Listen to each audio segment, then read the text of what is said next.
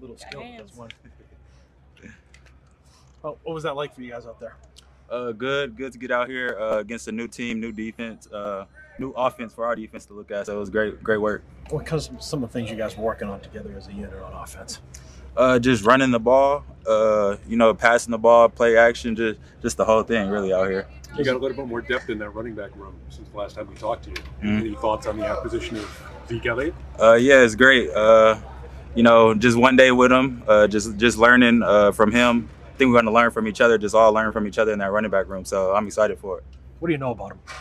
Uh, it's my guy. Uh, I met him 2021. You know, we uh, we've been pretty close ever since. What do you admire about him? Uh, the way he runs the ball, his determination, his relentlessness. Uh, you know, he's just gonna give you all he got. How much it will help you guys as a team?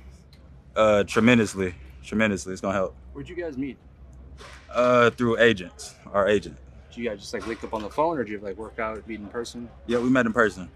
Hmm. Or did you have an inkling this might be happening before it happened? Or? Uh, I might have had a little little clue about it, but uh, I was trying to focus on you know my team, uh, you know just the football field. But I had a little had a little uh, clue. Ramondre, have you discussed with Coach O'Brien, Coach Belichick about like how you and Zeke are, are going to split things up and like how it's going to look, you know, for you snaps wise now that he's here? No, we haven't talked about that. Uh, you, we still in training camp too, so it's just all about getting better, getting those reps under our belt, and getting ready for the season. How would you compare yourself as a player to him? You know, your play styles, your skill sets. Uh, I mean, I wouldn't really compare us together, but I feel like our our game's gonna complement each other very well. Andre, how do you feel about taking on potentially a, a s- a smaller workload than last year? Uh, whatever the team needs me to do, if they need me out there more, you know, I'm, I'm uh, you know, reliable to do that. If they need me out there less, uh, just keep uh, all the running backs fresh, things like that. I'm with that too. So just whatever the coach wants. What's the process now for you guys? Looking at what you do and how much you look forward to coming back out here for another opportunity. Oh yeah, uh, just being out here competing, especially just it's, it's not uh, against our own defense and things like that. Uh, we're ready, we're very ready for it. So I just say we're just excited to uh, go play the game of football. There's Do two more questions? you know, running back combinations throughout the NFL through the years. Mm. How is how exciting is it to?